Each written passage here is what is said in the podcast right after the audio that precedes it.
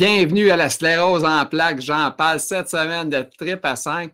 Et ça, là, c'est quelque chose. Aujourd'hui, là, on va se retrouver avec euh, Pascal qui vient de, l'Europe, en, Nice, France, je ne sais pas trop où exact, quand tu es dans l'ouest de la France, je pense. Ah, il va y avoir Laure, elle, elle vient de euh, dans le bout de. En tout cas, je ne saurais pas les places, on va toutes les mélanger sans ça. Il va y avoir Brigitte Gagné, il va y avoir Maxime euh.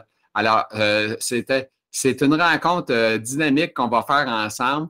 Et c'était, euh, c'était parce que je tourne avant, moi, tu sais, je triche un peu, tu sais. Fait que euh, ça a été, c'est spécial, là, ça. On a parlé de bien des choses. Mais en même temps, j'ai un message que je veux parler parce que j'ai écouté ça récemment, c'est frais dans ma mémoire. Moi, je vous invite, ceux qui n'ont pas eu la chance, euh, allez voir la, voyons, le, documentaire Living Proof. C'est sur Prime Video. Euh, souvent, vous pouvez l'avoir gratuit pour un temps de deux mois, trois mois, peu importe. Et puis, allez l'écouter. C'est en anglais, euh, mais pas de problème. Vous pouvez l'écouter avec les sous-titres. Euh, c'est bon. Et aussi, le, documentaire de Selma Blair aussi que je vous invite à aller voir. Bref, c'est pas juste ça que je veux faire vous dire. C'est que là, je vais vous dire, c'est qu'on va se parler d'en face à l'Europe contre le Québec. On, va voir ce qui se passe de l'autre côté. Leur, bon côté, les mauvais côtés, nous autres avec, on a. Fait que c'est sur ça qu'on s'en va. Alors, euh, bon podcast à tous. On s'en va avec nos invités.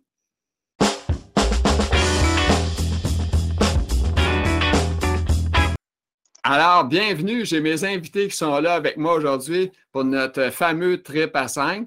Pas ce que vous pensiez tout le monde, mais vraiment un trip où qu'on va parler de l'Europe et du Québec. On va essayer de faire des petites comparaisons entre nous deux voir qu'est-ce qui est bon, qu'est-ce qui est le meilleur, qui est meilleur dans ci, dans ça, whatever, on va le voir. Alors, euh, je laisse mes invités se présenter. Euh, j'ai donné un ordre, j'espère qu'ils ne se mélangeront pas. Alors, je pense que la première, c'est la Madame d'Europe, vas-y. Madame. Bon, Vous êtes Madame? Laure Laviva, sur le net en tout cas. Ouais. Mais c'est vraiment mon prénom, Laure. Euh, ça fait déjà depuis 2011 que je suis sur le net. Et ça fait déjà presque deux ans que j'ai fondé le groupe Vivre avec euh, la CEP, avec euh, intervenants, malades et familles. Voilà. Suivant. Suivant. Alors, je me présente, Brigitte Gagné. Euh, je viens de Laval, dans la région nord de Montréal. J'ai la sclérose en plaques depuis 2000, fin 2011. Là, il y a eu du tatouinage de 2008 à 2011 là, pour le diagnostic. Mais euh, je vis avec ma sclérose en plaques. Euh, mes symptômes les plus euh, dérangeants pour moi, c'est la douleur chronique et la fatigue. Mais je, je suis quand même bien. Puis aujourd'hui, je suis contente d'être avec vous. Prochain monsieur de l'Europe. Alors, euh, Pascal Kasmirzak, euh, j'ai 58 euh, ans, je suis diagnostiqué depuis 2012, sclérose en plaques. voilà, j'ai quelques problèmes de périmètre de marche, quelques problèmes urinaires aussi. voilà, le truc classique de la sclérose en plaques. Mmh. J'interviens pas mal sur des groupes différents sur la sclérose en plaques et j'ai un groupe qui s'appelle Sclérose en plaques l'essentiel qui permet de regrouper toutes les informations importantes autour des événements et des informations sclérose en plaques. Voilà. Et notre dernier euh, invité, qui est venu bien. on va le dire parce qu'il n'était pas invité, mais je l'ai invité à la dernière minute parce que quelqu'un d'autre s'est abandonné en chemin, mais c'est un super gars. Alors, euh, vas-y, Maxime. Euh, bien le bonjour, je m'appelle Maxime Trudel, résident de la Mauricie. Euh, j'ai reçu mon diagnostic en 2015 qui est un petit peu modifié à travers le temps. L'arrivée du fauteuil roulant en, 2018, l'arrivée du fauteuil motorisé en 2020, 2021. Euh, ça, ça, progresse. J'essaie de m'impliquer le plus que je peux euh, dans divers événements pour, pour venir en aide à, à, la Société canadienne de la sclérose en plaques. Alors, bienvenue. Alors, euh, on va partir ça. Euh, c'est moi qui ai question, fait que c'est moi qui ai le gros bout du bat. Ouais. c'est moi qui ai le gros bout du bat dans les mains. Euh, il y avait des questions. bon, on va commencer avec une des premières. Moi, c'est la mienne, tu sais, parce que c'est plus facile.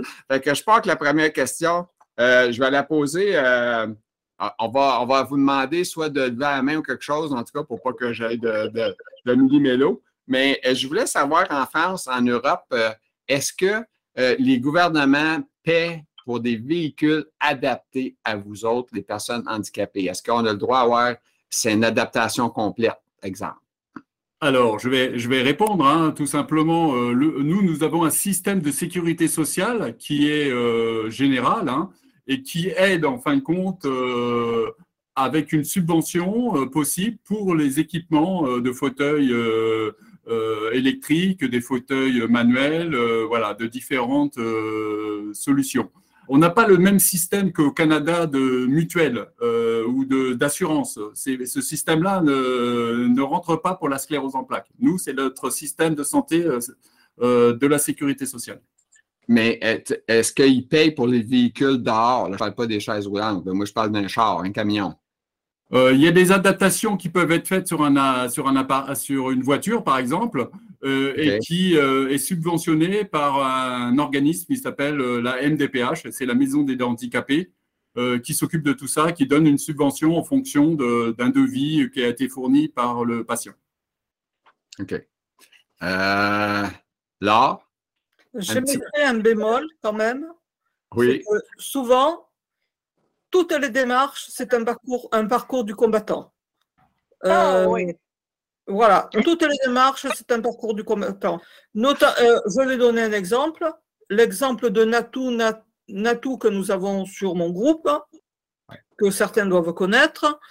Euh, elle a eu un mal fou à faire une demande pour un fauteuil roulant électrique pouvant rouler dehors.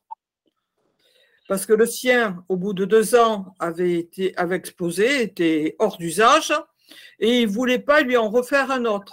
Il a fallu faire plusieurs demandes pour l'obtenir, alors que pour elle, c'était essentiel pour sortir. Nous, on est le roi des papiers. je, pense que, les papiers administratifs, c'est dans tous les pays, peu importe. Ah, du moment qu'il faut payer quelque chose, euh, voilà, euh, je pense que tous les, les, gouvernements et tous les organismes d'État euh, demande à remplir des papiers, à des justificatifs, euh, que ce soit des assurances, que ce soit des, des sécurités sociales chez nous. Euh, il y a des papiers partout à faire. Moi, moi, moi j'aimerais rajouter un petit peu de, de, de l'huile sur le feu. C'est qu'au gouvernement, ici, on, on, se bat même pour se faire soigner. Fait que c'est pas drôle, là, tu sais. Ça fait dur, le système de santé, je vous le dis, là, c'est vraiment pas drôle. Maxime, la main, vas-y. On, on porte bien le, nom de. Il faut très bien porter le nom de patient. C'est vraiment c'est littéral comme expression.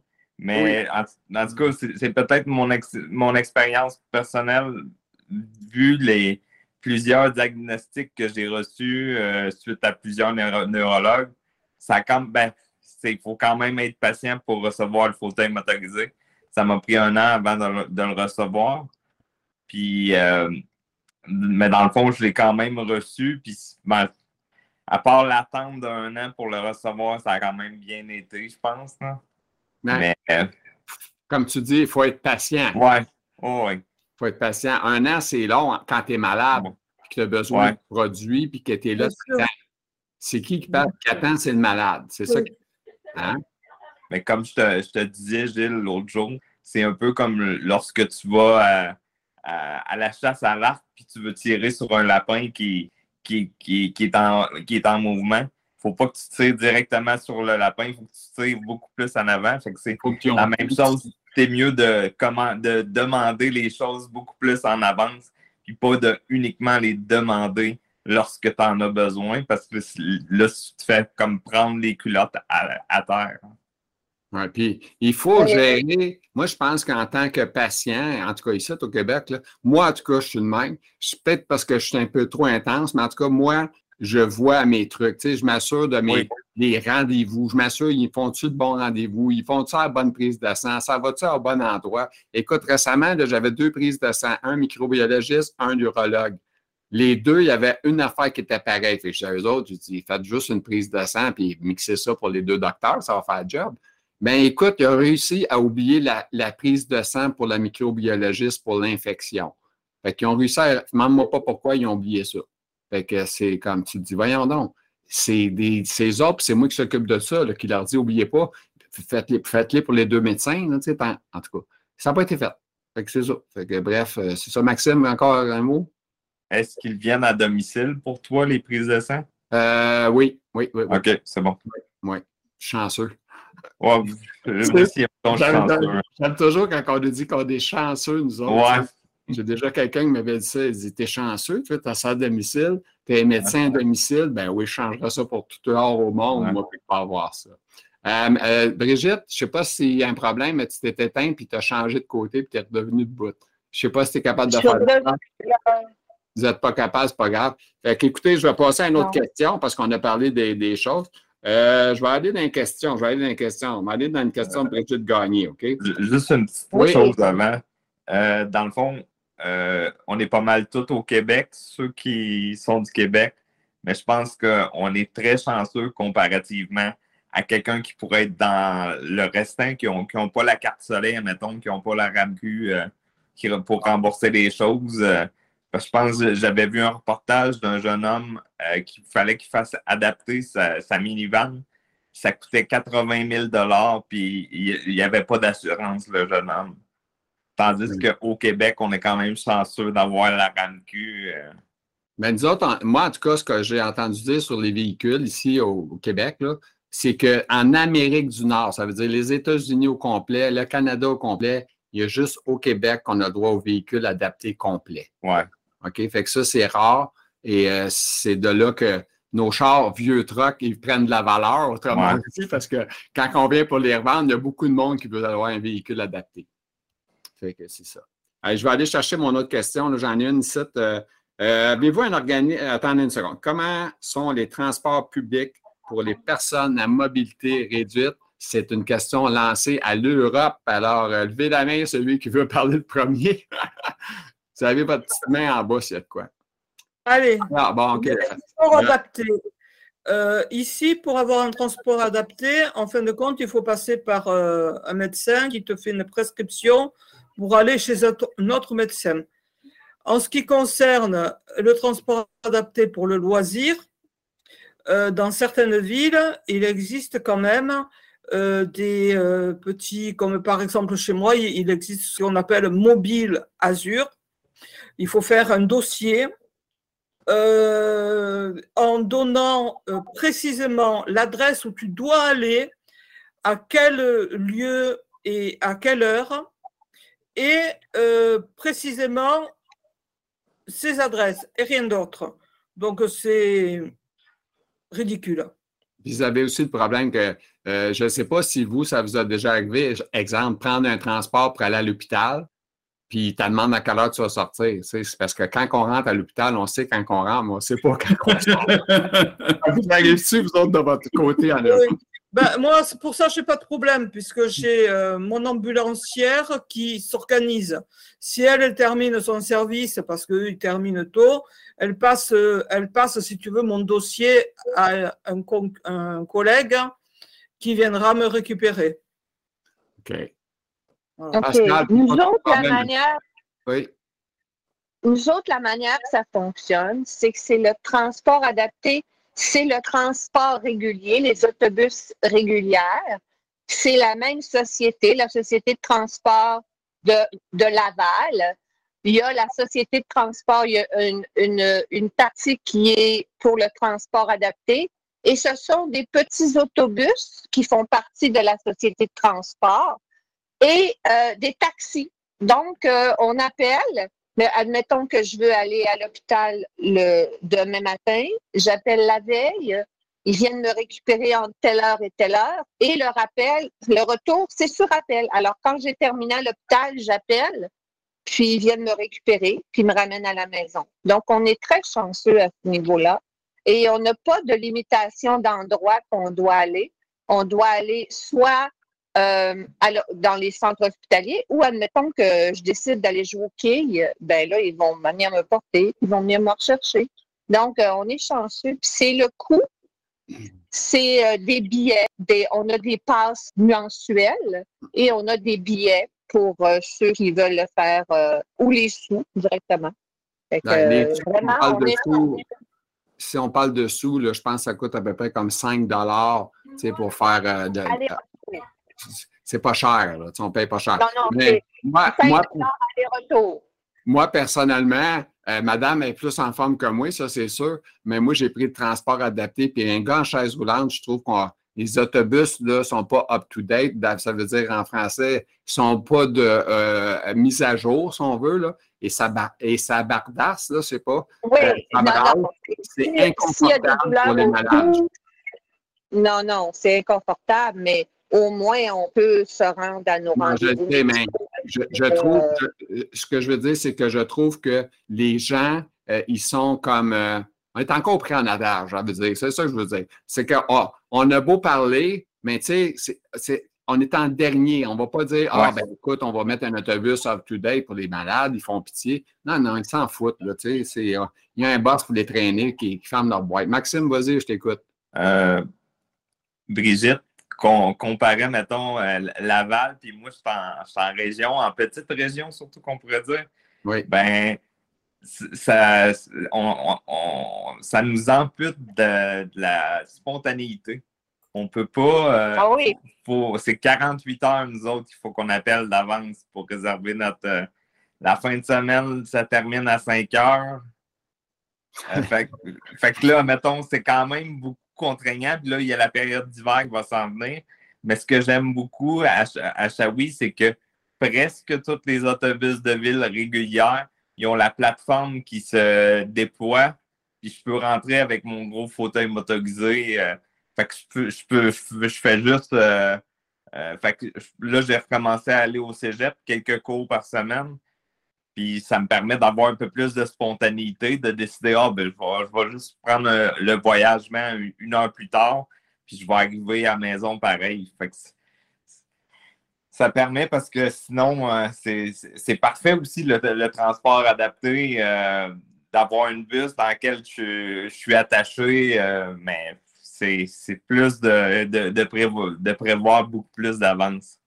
Pascal, alors, nous, en, France, hein, comme disait euh, Laure, euh, on a deux systèmes. Hein. Le, système de santé pour les personnes qui ont besoin de faire des soins, euh, d'avoir un médecin, d'aller à des rendez-vous. Hein. On a un bulletin de transport qu'on demande, en fin de compte, à... Ça, me donne une question, vite, vite. Est-ce que c'est à, deux vitesses? Parce que tu dit, on a deux services. J'ai dit, est-il à deux vitesses, votre service? Privé et public? Ouais, mais je veux dire vite pas vite. C'est ça que je veux dire. Ah. C'est ça que je veux dire, Pascal. Ouais. Parce qu'en en fin, en fin de compte, le, système pour les soins, les rendez-vous, euh, nous, c'est un bulletin et on s'organise avec euh, des organismes de transport qui sont adaptés. Et voilà, ils viennent chercher le, patient, qui soit à mobilité réduite euh, ou absolument pas de, de, de particulière. du moment qu'il a son bulletin de transport, il y a un véhicule qui va l'emmener là où il a besoin d'aller et qui va le ramener après chez lui. Après, la deuxième chose, c'est ce que disait, c'est les euh, loisirs. Euh, donc, les systèmes de transport euh, à Paris hein, sont plus ou moins adaptés.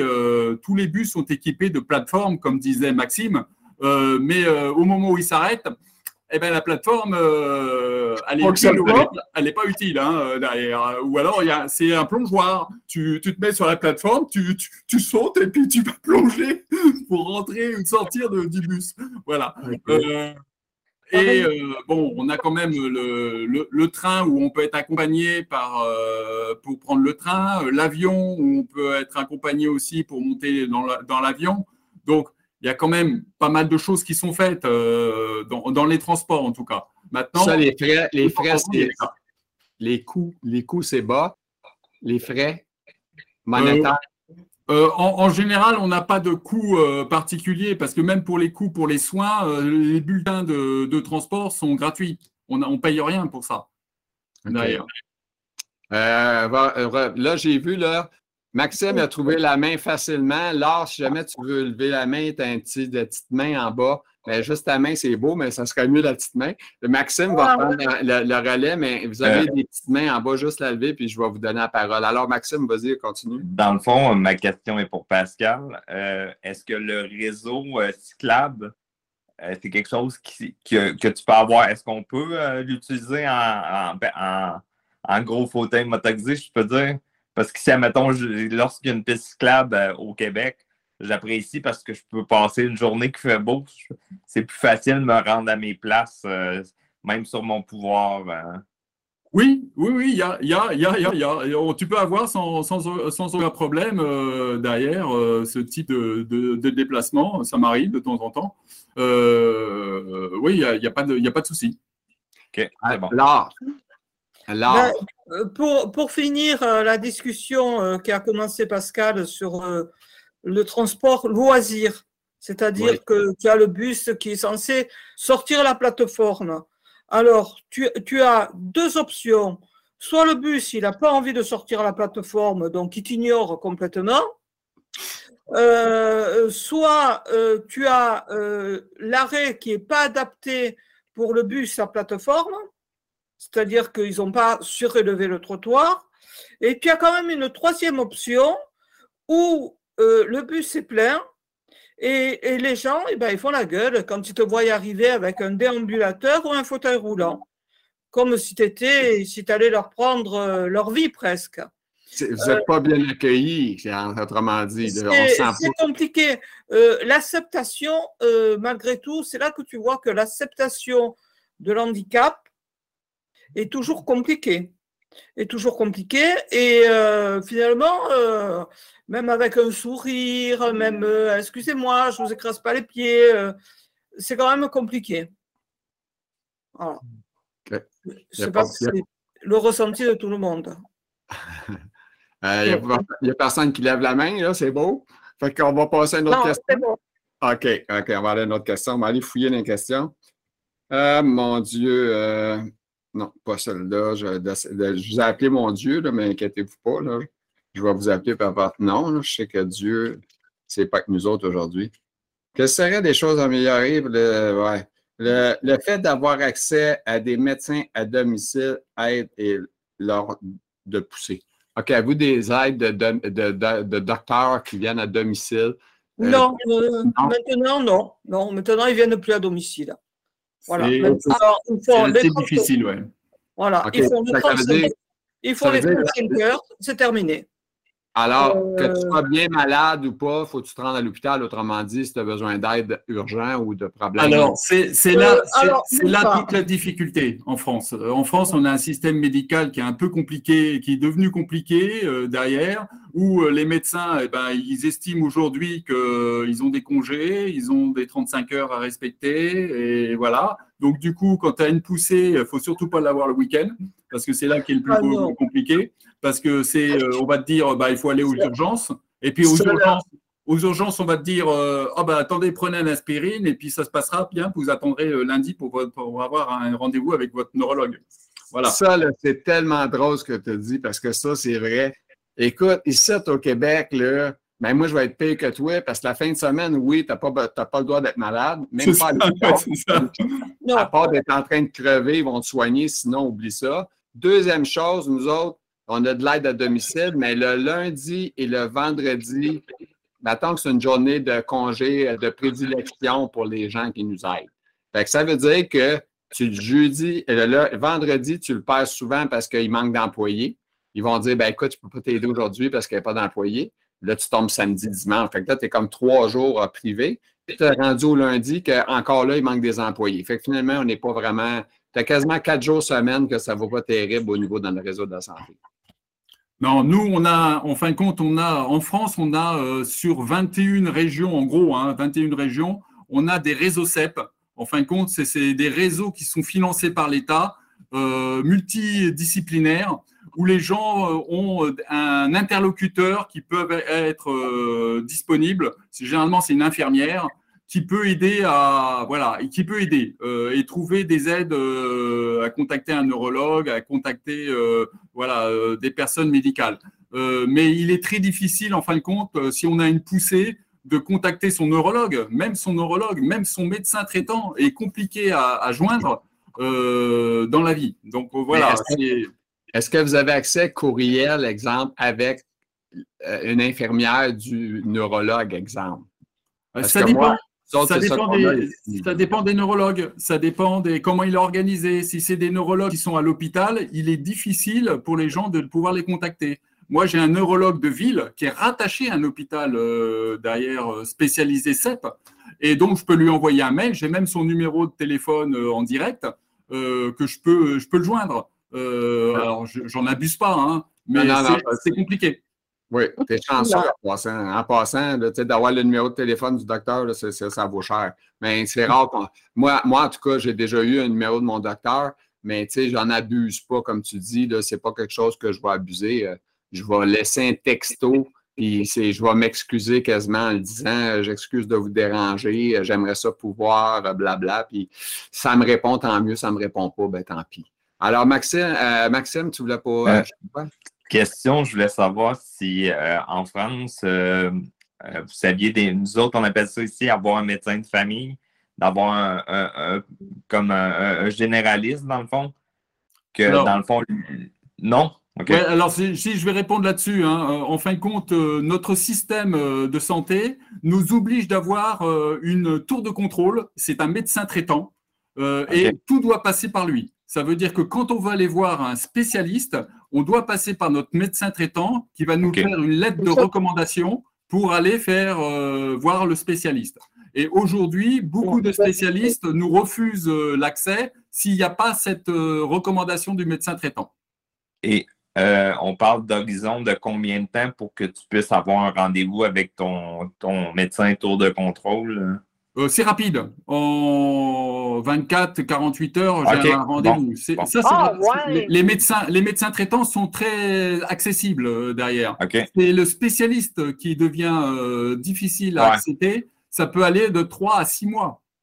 On va parler à une spécialiste. Oh my God, vous êtes bon, c'est bon, vous autres. Oh my God. là, là, tu voulais ajouter de quoi? Parce que toi, tu es, oui. pas Le médecin traitant est accessible, mais pas dans toutes les régions de la même manière. Hein. parce que moi, chez moi, par exemple, il faut prévoir d'être malade 15 jours à l'avance pour prendre le rendez-vous. Hein? Tu, prévois de faire ton petit 40 de fièvre 15 jours à l'avance, tu cales, en faisant attention que ce ne soit pas son jour de congé ou son jour où elle n'a pas envie de travailler. Euh, c'est compliqué. Euh, donc, euh, il y a le mail, ben, bien, sûr, mais comme, comme toi, ben, des fois, ben, elle oublie de répondre. Là, j'avais demandé, par exemple, une ordonnance pour, pour faire une analyse de sang précise, puisque j'avais rendez-vous avec euh, un endocrinologue hier. Euh, l'ordonnance, je l'attends encore. Le rendez-vous est passé, tu vois. Voilà.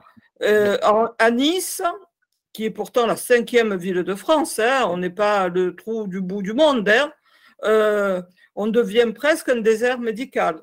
Mm. Plus, plus, plus le temps passe, plus c'est difficile d'avoir un médecin traitant euh, et on appelle ça ici un médecin référent, d'ailleurs. Alors, toi, euh, je, vais amener une question. Je sais que j'ai des gens qui ont levé la main, je vais venir à vous autres. Mais là, ma question, toi, tu demeures à, la Côte d'Azur, hein, je pense, c'est ça. Moi, ma question, c'est que Côte d'Azur, c'est riche. Est-ce que ça veut dire que les riches sont avantagés chez vous? C'est une question que je te pose. Euh, riche, oui, riche parce que tu as de très belles villas, tu as beaucoup la jet 7 qui vient, mais elle n'est pas plus riche que ça pour ces hôpitaux. Euh, les hôpitaux, là, ici, on a fait un nouvel hôpital qu'on appelle Pasteur 2. Euh, il tombe déjà en décrépitude. Ça fait pas longtemps qu'il a été construit, là. Ça fait pas longtemps qu'il a été construit. Il y a des malfaçons de tous les côtés. Euh, il manque du personnel comme de partout. Euh, la saison d'été, n'en parlons pas. Hein. Alors, la saison d'été, il faut éviter de faire un AVC, euh, de faire quoi que ce soit, hein, éviter. Il ne faut pas être malade. Ça, c'est clair, net et précis. C'est des vacances, madame. Voilà. C'est des vacances. éviter aussi les saisons. Euh, quand on approche de Noël, terminé. Non, non, non. Alors, pour, compléter un peu ce que dit Laure derrière, il faut séparer ce qui est du, le service public et les professions libérales. Euh, le service public, effectivement, est difficile en France et euh, il y a des déserts médicaux. Euh, bon, Nice n'est pas forcément un désert médical, mais il y a des manques de soignants, il y a des manques de professionnels dans le service public derrière. Par contre, tous les professionnels, euh, je dirais, libéraux qui sont des spécialistes et ainsi de suite, ils aiment bien aller dans le sud de la France parce qu'il fait chaud derrière. voilà, et donc ils sont accessibles. Mais le problème, ils sont accessibles en secteur 2. Chez nous, secteur 2, ça veut dire qu'on doit payer en plus la consultation avec ce spécialiste puisque il y a un remboursement de notre sécurité sociale, mais en plus, il y a un surcoût supplémentaire puisque c'est un spécialiste libéral. Voilà. Là, j'ai trois mains levées, fait que je vais en choisir un. Brigitte n'a pas parlé souvent. Va aller, Brigitte. Mais ce que je voulais dire, c'est que l'accès, comme tantôt, vous parliez de, 24 à 48 heures pour un médecin, notre médecin de famille. Moi, il faut que je m'y prenne deux, un mois, deux mois avant. Euh, puis, euh, oui, oui, puis j'ai été en attente pour un spécialiste de la douleur deux ans. Deux ans nous, les spécialistes, là, euh, avoir accès à un neurologue pour un premier rendez-vous, ça peut être un an, deux ans, trois ans même. C'est fou, là. Euh. par contre, pour avoir accès à mon neurologue, j'ai, comme vous avez dit, une infirmière qui est le pivot. Je rentre avec elle, je lui explique mes symptômes, blablabla, je t'engourdis, ta, ta, ta. Puis là, elle va me revenir dans la semaine. Mais je dois appeler j'ai trois jours dans la semaine pour appeler. Le lundi, le mercredi, le vendredi. Le mardi, jeudi, je ne travaille pas. Fait que... C'est pas malade ces jours-là. Euh, je ne sais plus ce que je voulais dire. J'ai déjà ah, ben, oublié. Ah, euh, attends, attends, ça va venir, ça va venir, ça va venir. On était toujours dans les. On est toujours dans les affaires ah, de médecins. On est toujours dans les, dans, dans les docteurs. Euh, la solution que j'ai trouvée, moi, c'est d'aller me faire soigner à l'étranger. Je vais me faire soigner à Monaco. C'est pas, c'est, pas un étranger très très loin de Nice. pas un étranger très très loin. Monaco, c'est un tout petit truc de 2 km où il y a un centre hospitalier, euh, le SMPH Princesse Grasse, euh, où il y a les meilleurs spécialistes qui ont été débauchés d'ailleurs à grands frais, et je vais me faire soigner là-bas, puis c'est tout. Euh, le neurologue, le rhumatologue, je vais tout là-bas. Alors, c'est gratuit ou vous devez payer? Ah, tout à fait, c'est pris en charge. Mais il faut faire attention parce que pas toutes les mutuelles, parce que nous, on a le système de santé de la sécurité sociale complété par la mutuelle. Euh, une mutuelle que nous devons payer. Et euh, toutes les mutuelles ne prennent pas forcément en charge quand on va à l'étranger, entre guillemets, puisque Monaco est une principauté. Euh, et là, donc, moi, en, l'occurrence, l'armée ne marche bien. Et à chaque fois que j'ai besoin de, soins, ben, je vais là-bas, ce que je dis. Hein. Parce que, ah, au moins, vous avez trouvé une solution. C'est bon. Ah, ben, j'ai trouvé une solution parce que à Pasteur, ils ne font plus de suivi neurologique. Il faut passer par le privé. Et le privé, il y a les honoraires libres. Pour donner un ordre d'idée, en 2014, la dernière fois que j'ai vu mon neurologue privé, il me prenait 100 euros la visite. Oh, wow. OK. Euh, c'est pas, hein, c'est plus que Et à l'époque, la visite spécialiste était remboursée à 27 euros. OK. ça m'a amené une question parce qu'on a parlé d'hôpitaux et tout ça. Puis nous autres, nos hôpitaux, je vais vous dire, madame, à part un hôpital qui ont construit que, en 10 ans, je ne sais pas trop, ben, ça a pris de l'affaire, le CHUM à Montréal. Ils ont fait un building, c'est immense, c'est gros, puis c'est même pas plein, il n'y a pas de monde là. Puis le restant de nos hôpitaux, écoute, euh, moi, je vous dis, c'est quasiment des, hôpitaux de la guerre. C'est pas compliqué. Nous autres, là, euh, quatre dans une chambre, je ne sais pas si vous vivez ça, vous autres aussi, de votre bar en Europe. C'est une question qui n'est pas écrite, mais je la pose. Euh, comment ça se passe dans les hôpitaux? Est-ce que est-ce qu'on est. Parce que moi, je trouve ça épouvantable d'être mixé quatre, cinq ou six des fois dans une chambre. Une personne de 90 ans, une de 23 ans, moi de 60 ans. Il y a toutes sortes d'âges, ça n'a aucun bon sens. On est tous mixés ensemble, ça tousse, ça rote, ça pète, ça fait tout les temps, puis on est tous ensemble. Je ne comprends pas ça. Puis là, après ça, vous avez, toi, tu dors, puis euh, si dans la nuit, le voisin, il fait un arrêt ou whatever, il allume les lumières, il y a une équipe de soins qui arrive. euh, c'est pas important que tu dormes, là, il rentre. C'est-tu de même chez vous? Alors, je, pense que je peux répondre. Oui, vas-y, Alors, ici, en France, en principe, on a des chambres de deux maintenant. On a eu les chambres, les grandes chambres avec quatre, six, des fois huit personnes. J'ai connu, parce que moi, j'étais allé voir mon père hospitalisé 30 ans en arrière, ça existait encore. Maintenant, c'est des chambres de deux. Depuis qu'il y a eu le Covid, les chambres sont individuelles.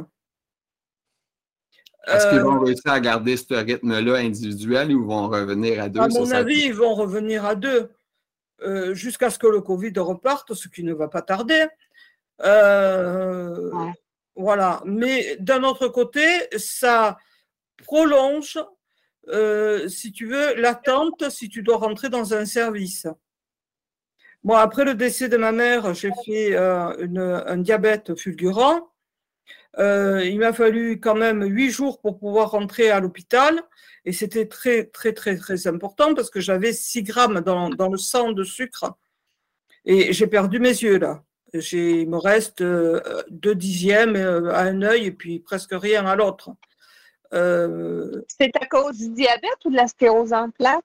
C'est un mixte, hein, à mon avis. Hein. C'est un mix. C'est-à-dire que la sclérose en plaques avait déjà abîmé mes yeux. Euh, et euh, le diabète euh, me les a presque achevés. Je, suis à pas, je suis pas aveugle, j'y vois quand même, mais je suis plus très loin. C'est-à-dire que là, j'ai intérêt de faire attention. Je suis sous insuline. OK. Et, suivi sous insuline. mais il m'a quand même, tu vois, attendre huit jours pour pouvoir rentrer à l'hôpital. Alors qu'en théorie, il aurait fallu pouvoir y avoir accès dans les heures qui suivaient.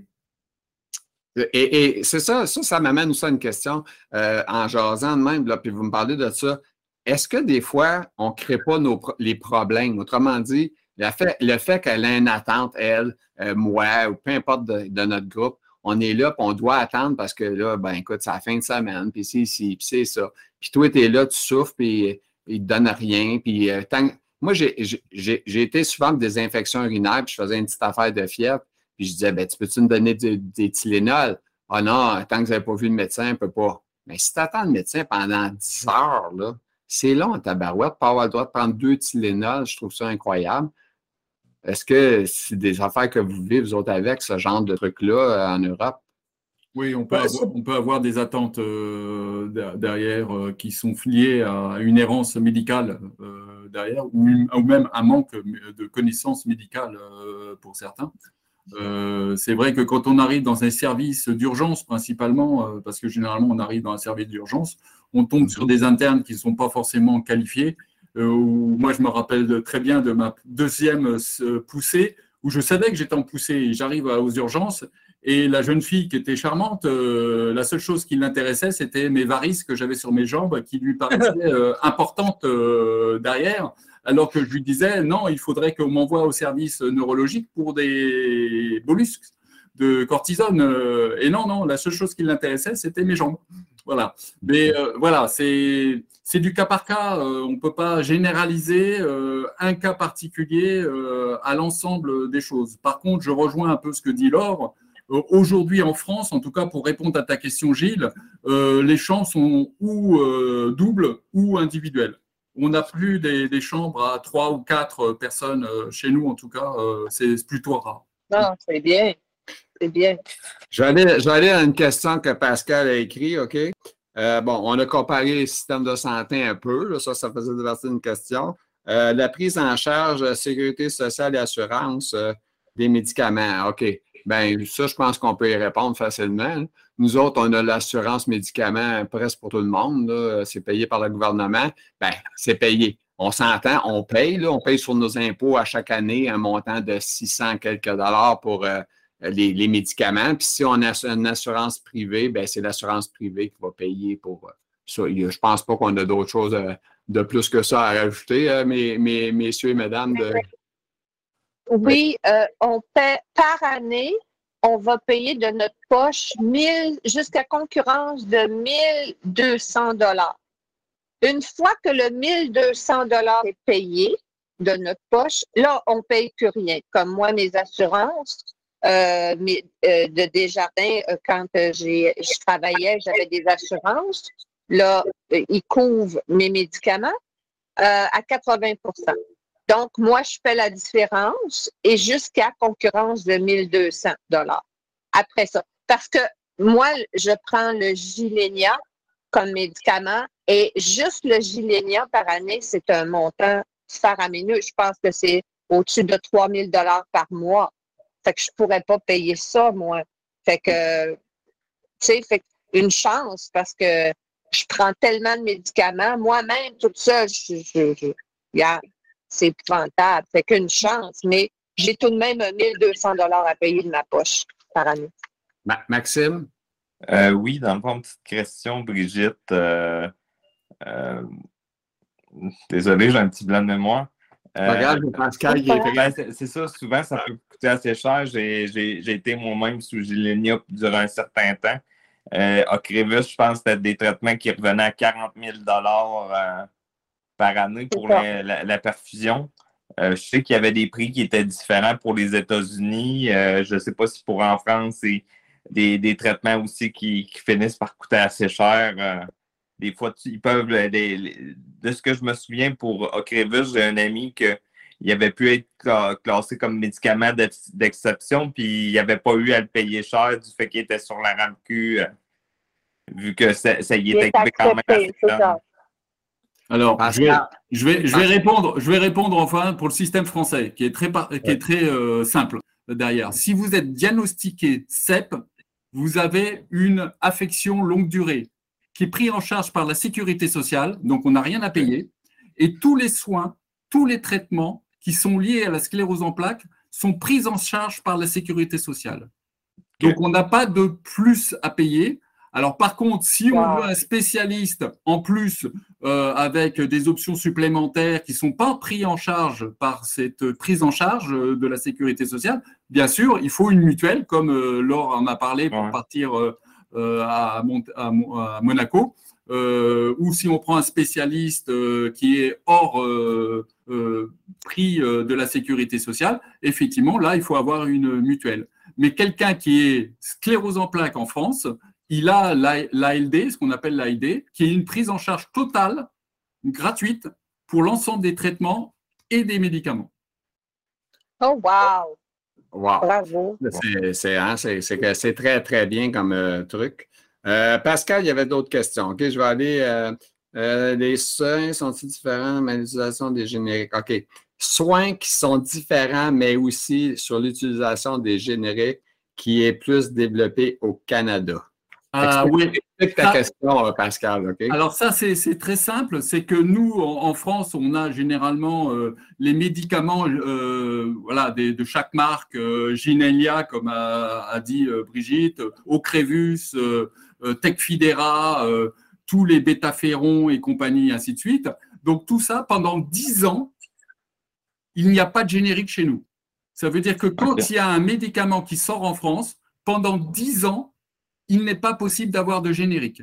Par contre, quand on a arrivé aux 10 ans, là, systématiquement, notre système dit, eh ben maintenant, il faut prendre le générique. D'accord? Et moi, ce que j'ai constaté au Canada, c'est que dès que le générique est disponible chez vous, eh ben, euh, vous êtes presque obligé de prendre le générique. Oui, je pense que c'est vrai. Ouais. Alors, je, dis que le, que le générique chez vous est plus, euh, plutôt euh, utilisé que chez nous. Chez nous, il y a laissé 10 ans qui fait que euh, ben, pendant 10 ans, euh, le groupe pharmaceutique qui fait son, son médicament principal, eh ben, il va vivre là-dessus. Euh, et à un moment donné, il se dit Ah, je vais peut-être perdre ma licence, il va y avoir des génériques, donc je vais sortir un nouveau médicament. Ce qui est le cas de Ocrevus ou de Tecfidera qui dit tiens, je vais sortir un autre médicament avec un autre nom, j'ai changé un petit peu la formule euh, de, la molécule et euh, j'ai à nouveau un nouveau médicament qui va me rapporter pendant 10 ans euh, bah, de l'argent. Ce qui est mais... Hein, je ne discute pas sur le, le Big Pharma. Hein. Je ne discute pas sur le Big Pharma. Mais c'est drôle hein, que tu parles de ça parce que moi, hier, ça a donné que j'ai écouté le, le, documentaire d'un monsieur qui parle justement de, bon, de notre association de la en plaques au Canada, la MS, euh, blabla. Et puis, euh, lui, ce qu'il dit surtout, c'est que, en résumé, là, je dis bien, là, parce que c'est une, une, affaire d'une heure et demie là, quand même, mais il dit qu'on peut se soigner nous-mêmes en s'alimentant vraiment mieux, en faisant de l'exercice, en faisant, etc.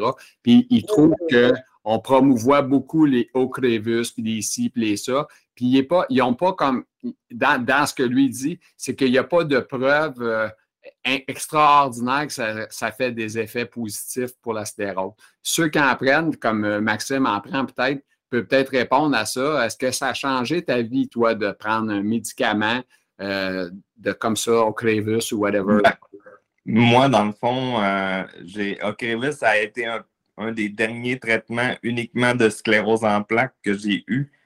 Euh, j'ai pas eu, ben pas, j'avais pas l'impression que ça, ça, empêchait la dégradation. Justement, c'est à ce moment-là que le fauteuil roulant manuel puis motorisé euh, par la suite est arrivé. Mais à ce moment-là, ils se sont rendus compte que c'était plus uniquement seulement de la sclérose en plaques. Là, ils m'ont envoyé voir un, deuxième neurologue euh, un, peu plus spécialisé. Puis ils ont découvert une autre maladie. Par la suite, j'ai fait de la chimiothérapie. Pas de la chimio comme la plupart des, de, monde font pour le cancer. Mais ils ont, ils ont réussi à trouver une petite formule qui a l'air de fonctionner. Mais en prenant ces, ces traitements-là tout de suite, ça me garantit d'avoir peut-être plus de troubles un peu plus tard dans, dans ma vie. Ben, la, question qui tue, est-ce que tu serais prêt à prendre le risque de prendre de quoi qui peut. Est-ce que tu as déjà pris le temps de lire les effets secondaires des médicaments que tu prenais? Parce que moi, j'étais un gars un peu fou, là, je check Oui. Puis ça fait peur des fois. Euh, justement, quand il n'était pas certain de ce que j'avais, euh, il, était sur le bord de me proposer la. C'est quoi? Euh, bone and marrow, c'est les cellules souches. Mon neurologue, c'était soit euh, on faisait la chimiothérapie pour euh, ralentir l'effet de la, deuxième maladie qu'on m'avait trouvée. Fait que, tu sais, moi, j'étais comme prêt à ce moment-là où tu me, me demanderais, peut-être que je penserais beaucoup si ça m'aiderait, si ça m'aiderait à recourir un jour, peut-être que j'y irais, mais ça m'amène, euh, Maxime, à te référer un, un, autre euh, documentaire ou un film, si on veut, euh, de, qui s'appelle, mon Dieu, Selma Blair. Selma Blair, qui a eu un point assez intense de chimio et de cellules Je t'invite à regarder ça si tu as la chance. je ne sais plus si le poste est payant. tu peux l'avoir, je pense. En tout cas, bref, je te le trouverai, c'est quoi. Alors, Pascal, Pascal, vas-y. Alors, euh, on va. Euh, tu as parlé, Gilles, euh, principalement de l'alimentation. Moi, je parle aussi de l'activité physique hein, derrière, qui sont un complément des traitements aujourd'hui qui peuvent accompagner et qui peuvent apporter un bien. Même, je parlerai de médecine, médecine douce ou médecine alternative hein, pour certains qui parlent, qui sont des, qui ne remplacent pas un traitement de, de fond, mais qui accompagnent et qui peuvent apporter un bien-être. Par contre, il y a un sujet qu'on pourrait peut-être parler, mais euh, pas aujourd'hui peut-être, c'est euh, les greffes de l'autogreffe de cellules souches. C'est une solution, mais c'est une solution qui aujourd'hui est débattue par beaucoup de neurologues. Euh, Big Pharma, bien sûr, se met un peu dans la discussion parce qu'il voit un peu la perte qu'il pourrait avoir. en France, il faut savoir que pour l'autogreffe de cellules souches, c'est à peu près 25 patients aujourd'hui qui sont euh, opérés, traités euh, en France. Euh, et la plupart des gens doivent partir au Mexique, en Inde ou en Russie pour entre 30 000 et 50 000, 60 000 euros pour, pour pouvoir faire cette, cette opération. Donc c'est un, un, grand sujet, hein, un grand débat. il y en a beaucoup qui sont contre ou avec moi sur ce, sur ce, sur débat. Ben, voilà. Il y a, plein, de solutions au niveau des traitements de fond, mais je pense qu'il y a un accompagnement à faire euh, dans l'alimentation, dans l'activité physique, même psychologique. Euh, il y a un accompagnement psychologique à avoir euh, qui est important et qui est peut-être un peu négligé, en tout cas dans notre système derrière, parce qu'il y a peut-être des solutions qui coûtent pas cher et qui peuvent justement apporter un bien-être pour les, pour les patients avec des problèmes de symptômes, principalement. Oui. Définitivement, ce que tu dis, c'est vrai. Euh, je veux dire, les titres de documentaire, le que j'ai écrit, c'est Living Proof. En français, le titre, euh, vous le traduirez comme vous voudrez, je ne sais pas c'est quoi. Mais il n'est pas en français de toute façon, mais il est sous-titré en français si vous voulez l'écouter. Et c'est sur Prime Video. Alors, Prime Video, on peut l'avoir gratuit des fois, il y a des promotions. Je vous invite à l'écouter parce que c'est une autre vue. En tout cas, ça m'a vraiment fouetté quand j'écoutais ça. Moi, je prends aucun médicament pour la sclérose en passant. Là. Moi, ça fait plus ça fait à peu près 30 ans, j'ai la maladie. Puis euh, je n'ai pris au début, j'ai pris ce qu'on appelle le bêta-séron. Et puis, euh, je suis devenu allergique. Je faisais des grosses poussées de fièvre, euh, fait que ça n'allait pas bien. instantanément, le médecin dit arrête ça. J'ai fait des essais de chimiothérapie probablement pas les mêmes trucs que Maxime a eu. J'ai eu ça pendant une petite période d'attente. Et puis ça non plus, ça n'a rien donné. Fait que finalement, au, compte, je ne prends plus rien à part des médicaments pour les relaxants musculaires parce que je souffre de spasticité beaucoup. Puis je prends des médicaments pour, euh, pour aller à la toilette, puis ici, puis ça. Moi, j'ai des, problèmes, là, fait que c'est normal d'avoir ça. Mais euh, oui, j'ai changé mon alimentation beaucoup, beaucoup, beaucoup de moi-même. Puis hier, quand j'ai regardé ça, puis je me disais, Colin, euh, c'est peut-être euh, quand même pas trop pire ce qu'il fait. C'est vraiment une bonne association. Il, est rendu à 800 quelques mille abonnés, en tout cas, bref. Euh, je vous invite vraiment à l'écouter, c'est vraiment bon. Puis Selma Blair aussi, ça vaut à peine d'être vu parce que Selma Blair, c'est une autre dimension. C'est une personne quand même qui a des sous, qui est un artiste, qui est un défilé de mode, etc. Elle, elle a eu euh, le, à seul les payer, probablement. je ne sais pas qu'elle l'a eu gratuitement, mais elle a fait les cellules souches avec une grosse truc de chimiothérapie. Ça a l'air qu'ici au Québec, il y a une, proche d'Ottawa qui le font. Il y a un ou deux neurologues qui font ça ici. Il n'y a pas ben, beaucoup. J'ai euh, une de mes amies qui est à Trois-Rivières ici qui l'a fait, le, traitement de cellules souches. Puis ça n'a pas revenu à bien, bien plus que qu'est-ce qu'elle était déjà. Tu sais, je peux pas. Euh, on, on, pense souvent hein, qu'on sait tout que quelque chose a plus, mais on a on nous a vraiment aidé ou nous a, nous. Mais dans le fond, c'est qu'on n'a pas le recul pour savoir qu'on n'a pas vécu les deux, de l'avoir fait puis de ne pas l'avoir fait. Le, traitement, ça a pu nous aider ou nous nuire. Peut-être bien que dans l'autre euh, situation aurait été encore pire. On n'est pas vraiment la meilleure personne pour juger notre situation. Euh, ce, que, je, remarque par rapport euh, aux choses, je pense que euh, Maxime et puis Gilles, tous les deux, vous êtes atteints de sclérose en plaques progressive. Ben, moi, moi, oui, sûr, mais lui, je ne sais pas. C'était ma question, je l'ai posée à, ben, Maxime. Parce que moi, ça sonne une progressive, là, mais tu sais, c'est toi qui. Dans le fond, la seconde maladie qu'on m'a diagnostiquée, c'est une maladie qui est beaucoup plus près de la route de la soie en Europe. Puis euh, c'est un neuro-bécet pur. D'accord. Puis, euh, dans le fond, la, chimiothérapie, puis les traitements que je continue, c'est justement pour garder mon système immunitaire. Parce que c'est carrément lui qui m'attaquait, qui me faisait faire des embolies pulmonaires à répétition, des neutropénies à, répétition, puis qui a fait en sorte aussi que le, le, fauteuil roulant manuel puis motorisé sont régulés. Fait que juste de maintenir mon système bas, ça a l'air d'être plus stable depuis les deux dernières années, même si j'ai souvent l'impression d'avoir 90 ans d'un gars de 33 ans. Il, est, pas pire parce que moi, j'étais à 200 ans, ça une idée. Ça vous situe, ça vous situe ce qu'il est, qui est plus jeune que moi. Ça, c'est clair. Moi je, moi, je me sens 200 ans régulier, là, mais en tout cas, bref. Euh, mais Selma Blair, c'est un, autre truc à écouter. Euh, ça vaut à peine. Puis je pense que ça coûte 5 piastres s'abonner à Discovery, je pense, si je ne me trompe pas, Discovery. Anyway, ça aussi, c'est en, anglais, sous-titré, si vous voulez l'écouter en français. Moi, j'écoute en anglais, mais quelqu'un peut l'écouter avec des sous-titres. Alors, euh, Brigitte, tu avais un mot à ajouter? Oui.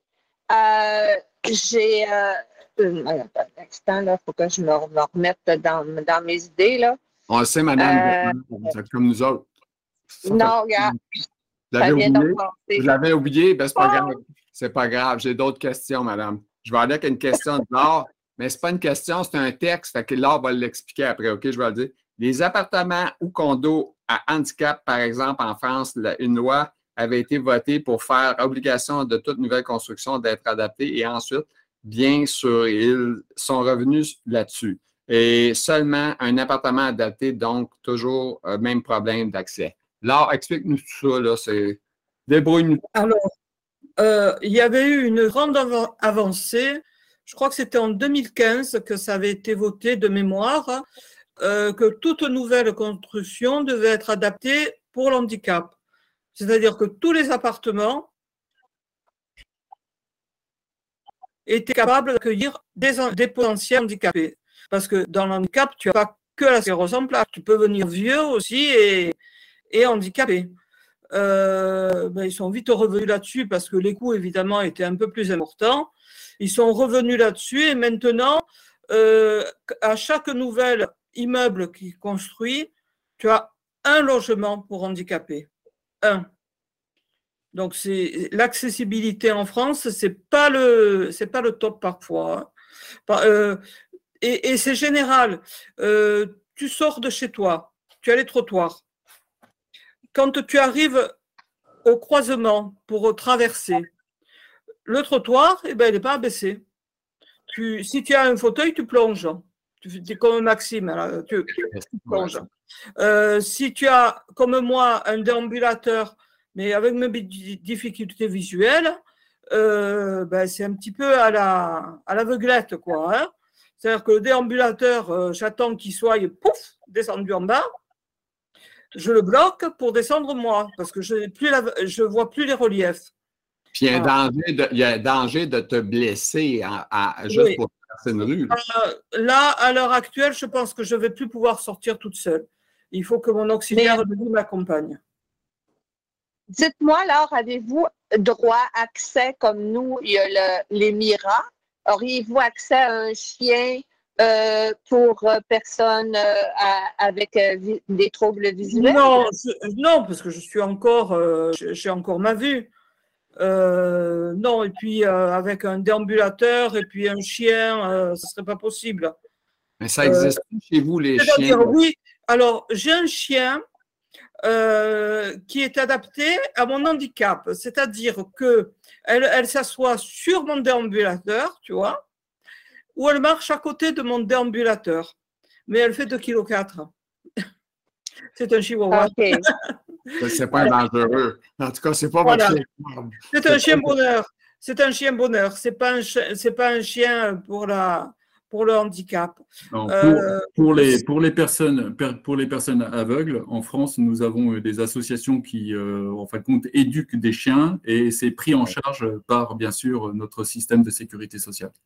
Oui, c'est le même principe Mais c'est vraiment pour les personnes aveugles. C'est pas fait mm. pour moi. J'en ai pas besoin. Il vaut mieux. Il faudrait vous arranger pour être aveugle, madame. C'est ça veut dire. Alors, Gilles, tu sais, je t'aime bien, franchement, hein, mais compte tenu du nombre de pathologies que je me tape, euh,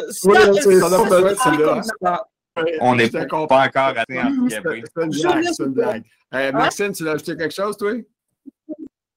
Euh, dans le fond, c'est un peu par rapport à ce que Laure disait euh, quand ils se sont rendus compte que c'était trop, c'était trop cher. Mais c'est comme, tu sais, mettons, du racisme, c'est de la discrimination, discrimination par rapport à la couleur de peau. Mais nous autres, le, terme mobiliste, c'est quelque chose pour décrire la mobilité de, de, de, de, quelqu'un, puis c'est pas une discrimination qu'il y a envers les personnes à mobilité réduite. Je trouve ça plate qu'ils nous aient enlevé euh, le droit de. Parce qu'il y en a de la discrimination par rapport à notre mobilité, puis c'est qu'on est toujours à traîne. Ils n'acceptent jamais vraiment de, nous mettre en avant, de, en avant du troupeau pour euh, adapter des choses pour nous. C'est, ah, ça va faire, c'est juste le, monde qui sont en fauteuil. Euh, ça ne pas, ils vont attendre, son patient. Alors, comme, je, comme je dis souvent, hein, on peut regarder le verre qui est vide, à moitié plein et à moitié vide hein, euh, derrière. Je vais prendre un exemple. Dimanche dernier, j'ai été voir une exposition sur Chagall qui est une exposition vidéo avec des animations interactives. C'est très très bien à faire. À faire, c'est des projections euh, sur à Paris. Et la première chose qui s'est passée quand je suis arrivé, la personne m'a regardé, elle m'a dit Est-ce que vous voulez une chaise ou un fauteuil roulant? Comme j'ai des difficultés pour marcher, Elle, m'a proposé tout de suite un, voilà, une chaise ou un fauteuil roulant. Donc j'ai pris la chaise parce que j'étais avec ma femme. Et donc, euh, et j'en avais parlé avec mon ergonome juste euh, deux jours avant, euh, où elle me dit, mais tu sais, Pascal, quand tu vas voir des expositions, parce que je me plaignais que dans les expositions, il n'y a jamais de quoi pour, pour s'asseoir. généralement, ils enlèvent les bancs ou les chaises derrière. Et là, elle me dit, bah, t'as qu'à demander, il y a un fauteuil roulant, peut-être quelque chose. Et là, pour spontanément, la personne est venue me proposer cette des moyens en me voyant arriver avec, euh, j'avais des bâtons, donc euh, j'avais mes bâtons et je, euh, déplace un peu difficilement. Donc elle avait remarqué, elle m'avait proposé. Donc oui, dans certains cas, il n'y a rien, et dans d'autres cas, bah, il y a. Voilà, c'est malheureusement, c'est. C'est du cas par cas. Voilà, c'est ça. Hmm. Oui, tout à fait. C'est ça. On n'a plus de mots à dire, on va changer de question. Euh, quelles seraient les choses à améliorer pour l'intégration des personnes à mobilité réduite chez vous? Je pense qu'on en a parlé un peu, là. Oui, oui. Parce que c'est au Québec, on sait qu'est-ce qu'on a à faire, mais on va en chercher un autre. Euh, la première, hein? avez-vous les organismes communautaires comme la SP, la, la Société canadienne de la sclérose en plaques? Alors, nous, on a plusieurs organismes. On a, on a plusieurs organismes. D'abord, on a l'ARCEP. Mais l'ARCEP est une fondation qui récolte de l'argent pour pouvoir subventionner des recherches. Parce que les gens confondent recherche médicale par un laboratoire et recherche fondamentale. Et la recherche fondamentale, ça, c'est pas les laboratoires qui payent. C'est l'État, le gouvernement ou des associations comme l'ARCEP. Et l'ARCEP, justement, est là pour qu'on puisse avancer dans la, recherche fondamentale. Et la, recherche fondamentale, elle est euh, principalement utile pour faire avancer les choses et surtout permettre au laboratoire de voir les résultats pour pouvoir imaginer des médicaments de demain. La question que je vais te poser, moi, par rapport à ça, nous autres, on a la Société de la sclérose en plaques, on le sait. Puis, comme je te dis, vu que j'ai écouté le reportage du monsieur hier de Living Proof, euh, lui, il dit que il dit que ça a l'air plus d'un outil marketing pour vendre des médicaments. Est-ce que chez toi, les, trucs qui sont faits pour la maladie, est-ce qu'on parle beaucoup de médicaments sur ces associations-là ou on s'occupe vraiment des malades? Moi, je trouve que c'est ça l'affaire, c'est que je trouve pas qu'on s'occupe des malades. Moi, gars, je t'ai insulté parce que je vais dire pourquoi. J'ai fait un podcast, OK, où je suis proche des gens. Tu le sais, euh, Laure a été invitée, elle a passé avec moi. Toi, tu as passé avec moi. Brigitte a passé. Euh, lui, euh, Maxime a passé, mais il n'est pas encore en ligne. Mais tout ça pour vous dire que j'ai demandé de, promouvoir mes vidéos sur l'association. Tu sais, il y a des abonnés, tu sais. C'est refusé. Pourquoi? Parce qu'on dit des noms de médicaments. Ça, c'est une, des réponses que j'ai eues. On me dit Ah, mais là, c'est parce que parler des médicaments. Mais je dis On est des malades. C'est normal qu'on va parler de médicaments. Tu sais. Alors, je peux expliquer pourquoi. Oui, je t'écoute. Voilà. Alors, l'explication, elle est très simple. Parce qu'il y a des associations, euh, je vais parler euh, de certaines. Voilà, je ne vais pas citer le nom d'association, sinon ça va être un peu compliqué. Non, non. Euh, mais les associations sont subventionnées par certains laboratoires. Que ce soit des laboratoires comme La Roche, que ce soit des laboratoires autres derrière. Et donc, ces associations ont peur que si on cite le nom de certains médicaments, ils perdent leur, leur subvention. Euh, c'est pas des subventions dans le sens où le, laboratoire paye pour qu'on parle de lui. Hein. Non, non, mais voilà, l'association a peur de perdre un, partenaire dans ses subventions parce que euh, ben, les adhésions euh, des, personnes, il n'y en a pas tant que ça hein, derrière. Et euh, il faut bien avoir de l'argent pour pouvoir faire avancer les choses, pour pouvoir sensibiliser les personnes, pour pouvoir faire des événements en direct avec des médecins, avec des neurologues et autres. donc voilà, c'est pour ça qu'ils ne veulent pas qu'on parle trop des médicaments. Encore en plus, je le dis, les laboratoires le précisent bien dans leur partenariat. Il dit bien, ne parlez pas de médicaments dans vos communications. Donc, effectivement, euh, c'est la difficulté pour toi? Mais moi, je trouve ça un peu triste parce que moi, je fais un podcast sans aucune pensée arrière. Je me, fous, je me, fous, des médicaments. Ça n'a rien rapport dans ce que je fais. Mais on me dit, ouais, mais tu sais, vous parlez des médicaments, blabla. En tout cas, bref, c'est une bataille perdue, fait, je ne perdrai pas de temps avec eux. Là, j'ai, j'ai pas besoin de ce marketing-là. De toute façon, là, des gens le regardent, puis c'est ça qui est le plus important. Alors, Maxime, tu veux ajouter un mot? oui. Cette question, dans le fond, moi, ça m'est arrivé beaucoup qu'il y a des gens qui m'écrivent en, privé, qui me posent des questions parce qu'ils ont vu mon état quand même se dégrader rapidement. Puis, tu sais, euh, est-ce que c'est euh, est-ce que c'est facile d'avoir accès à ce que tu peux, aux traitements qui peuvent t'aider? Je dis ça parce que dernièrement, il y a, quelqu'un qui m'a écrit. Il m'a demandé, j'ai vu que ton état a beaucoup dégradé. Il dit euh, là, ma blonde, elle commence à penser à vouloir, à, vouloir m'acheter des couches parce que j'ai de la misère à, à retenir pour me rendre jusqu'aux toilettes. Mais tu sais, là, j'ai dit, tu as beaucoup, avant d'arriver aux couches, si tu veux, tu as beaucoup d'autres situations, d'autres solutions que tu peux. Euh, tu peux avoir euh, des condoms urinaires, euh, tu peux avoir de la médication pour ça. Est-ce qu'il y a des ressources qui peuvent vous aiguiller en, France, mettons, par rapport à ça, ou même au niveau physique? je reçois du Botox à tous les trois mois, je reçois des grosses doses de, Botox dans tout le côté droit du corps pour justement m'aider à, vivre avec la, ma spasticité comme Gilles. Euh. Alors, il y a, y, a le problème psychologique des gens euh, derrière. Euh, le problème psychologique qui fait qu'ils ne parlent pas de tous leurs symptômes aux spécialistes. On va parler des problèmes sexuels, on va parler des problèmes urinaires. c'est difficile à certaines personnes de pouvoir parler de tout ça avec son neurologue. moi, j'ai des personnes qui me disent, Pascal, je suis obligé de mettre des protections. Je lui dis, mais tu as été voir un, spécialiste pour faire au moins un bilan urodynamique? Euh, euh, pour voir un peu si tu as besoin de médicaments ou de sondes ou de, euh, de potox dans la vessie ou d'exercice même, de kiné, ça suffit. ben non, non, non, il se contente de dire, ben non, je vais prendre des protections et, et prier et serrer les doigts pour qu'il n'y ait pas de problème dans la vie quotidienne. et ça, c'est psychologique. et je comprends. Et alors peut-être des tour de table, de parole, de, entre patients peut peut-être euh, permettre de débloquer un peu tout ça. moi, je le vois quand je discute avec les réseaux CEP qu'on a en France.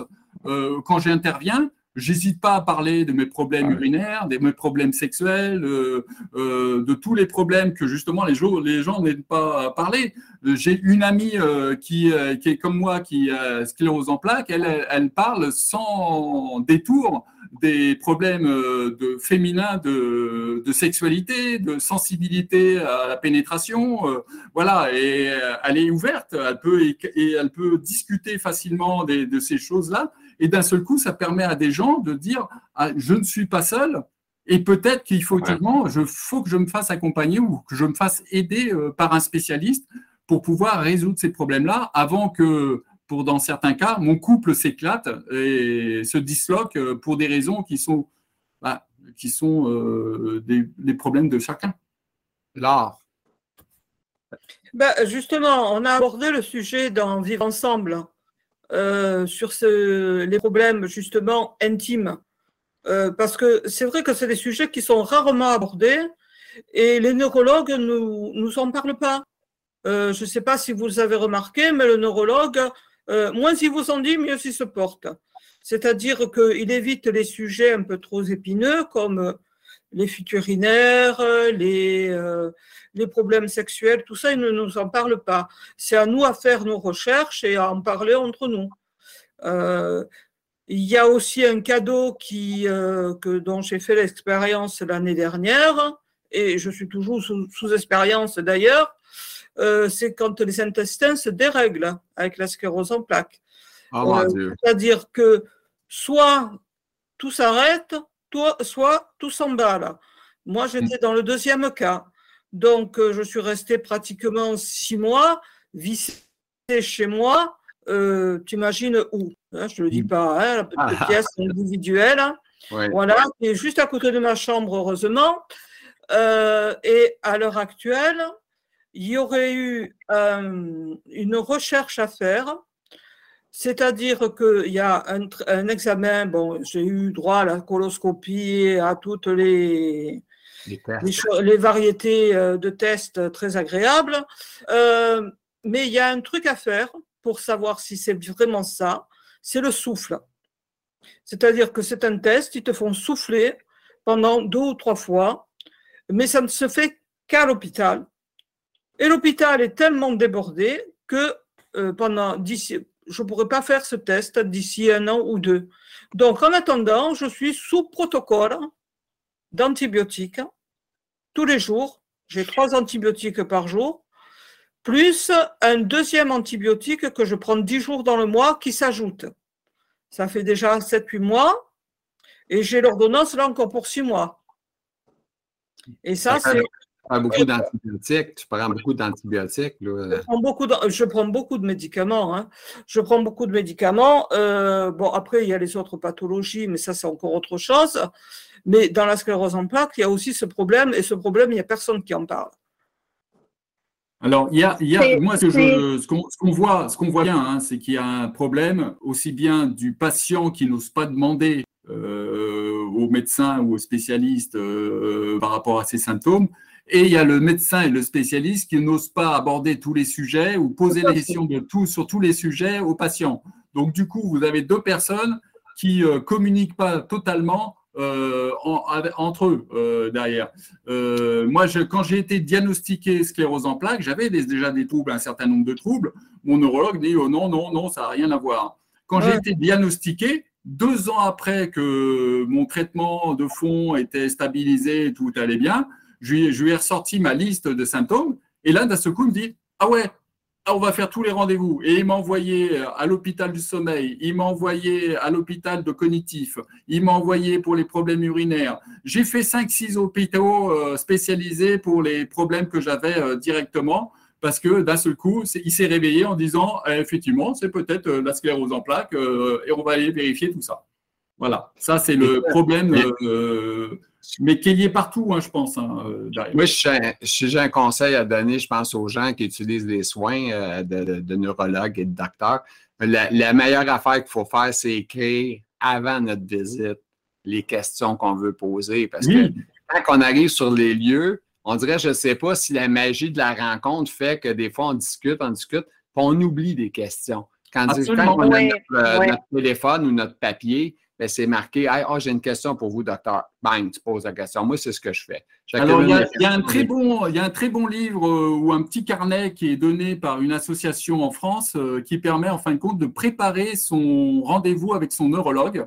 Moi, ce que je raconte euh, dans mes, dans mes posts que je, je fais, c'est je dis aux, personnes de prendre un petit carnet, comme tu dis, Gilles, et de noter déjà tous les symptômes qu'on a euh, observer pendant, avant d'avoir le rendez-vous avec le neurologue, de noter quand est-ce qu'il commence, quelle intensité, quelle durée, quel type de, symptômes, de pouvoir déjà les lister complètement, de noter toutes les questions effectivement qu'on pourrait se poser avec un neurologue et de regarder ce petit carnet qui est très utile parce que ça permet déjà de préparer euh, ce rendez-vous avec le neurologue parce qu'un rendez-vous avec un, un soignant, quel qu'il soit, il doit se être préparé à l'avance.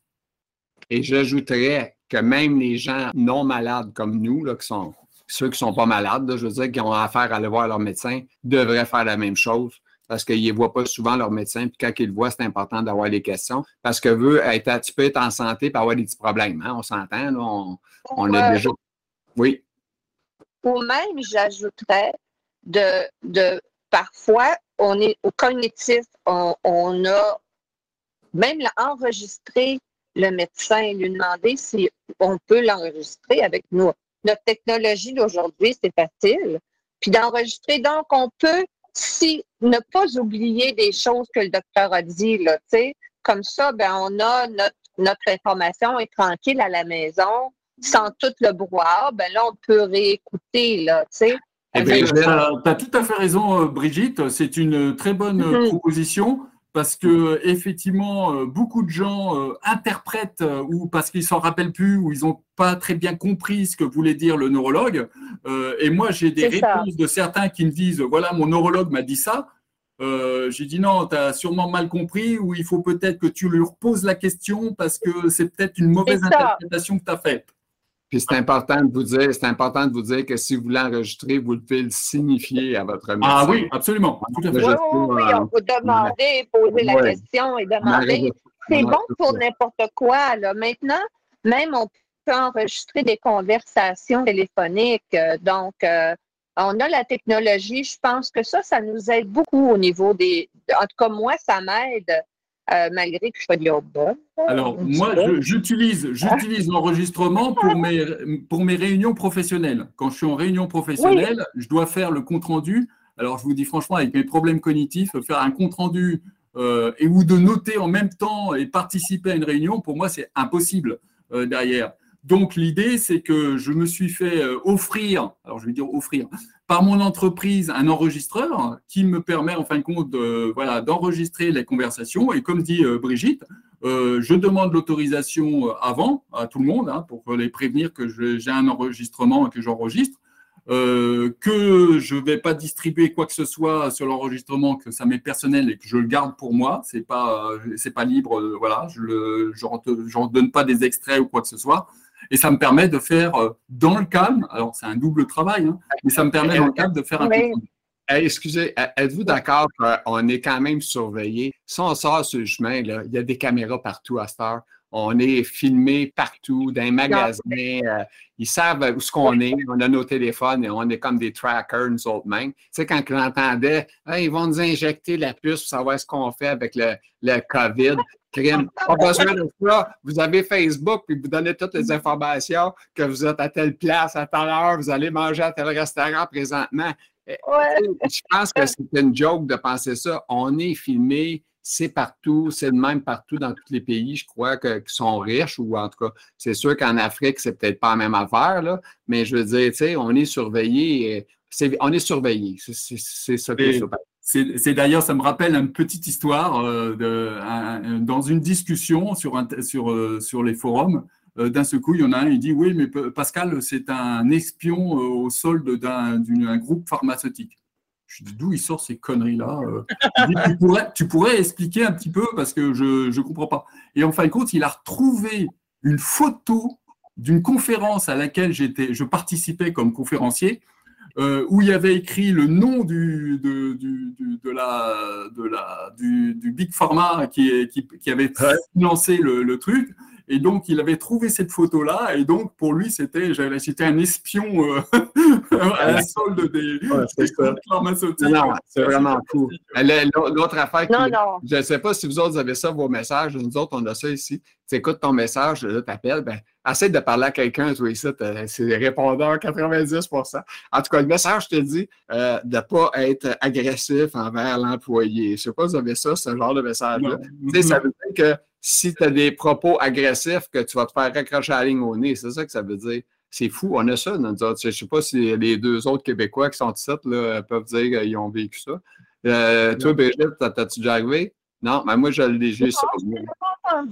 Ah Alors, on n'a pas ça au téléphone, mais par contre, on a d'afficher sur les caisses, euh, qu'on arrive sur les caisses de la sécurité sociale, les accueils de la sécurité sociale euh, des différents organismes oui, euh, il est rappelé que euh, le fait d'être agressif, c'est puni par la loi. Ah, tu vois, ah oui, oui, ah, oui, nous aussi, oui. Mhm. Moi, j'ai une question. Euh, on parlait de la société. Nous, on a la Société canadienne de la sclérose en plaques, l'organisme, qui offre des activités aux, gens malades, tu sais, comme euh, le lundi, c'est le, les exercices avec un café rencontre. On peut se présenter là, puis on joue aux cartes, on joue, euh, on prend un lunch ensemble et tout ça. Euh, il y a de la. Je pense que l'Internet vient de lâcher chez Brigitte. Oh, mais là, je peux répondre. Oui, il existe l'Association des paralysés de France qui organise ce genre d'activité, justement. Euh, soit euh, de la piscine, soit euh, de la peinture sur soi.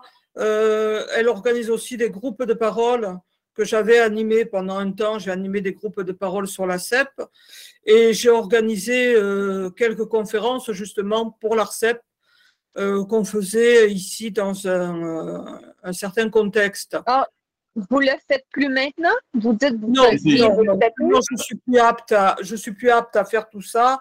Et euh, le problème euh, de ces bénévolats, parce que c'est du bénévolat, hein, c'est euh, qu'au bout d'un moment, tu as des employés qui sont rémunérés, si tu veux, et à partir du moment où il y a des bénévoles, ils se déchargent entièrement sur les bénévoles. Sauf que toi, tu en tant que bénévole, tu es également un malade.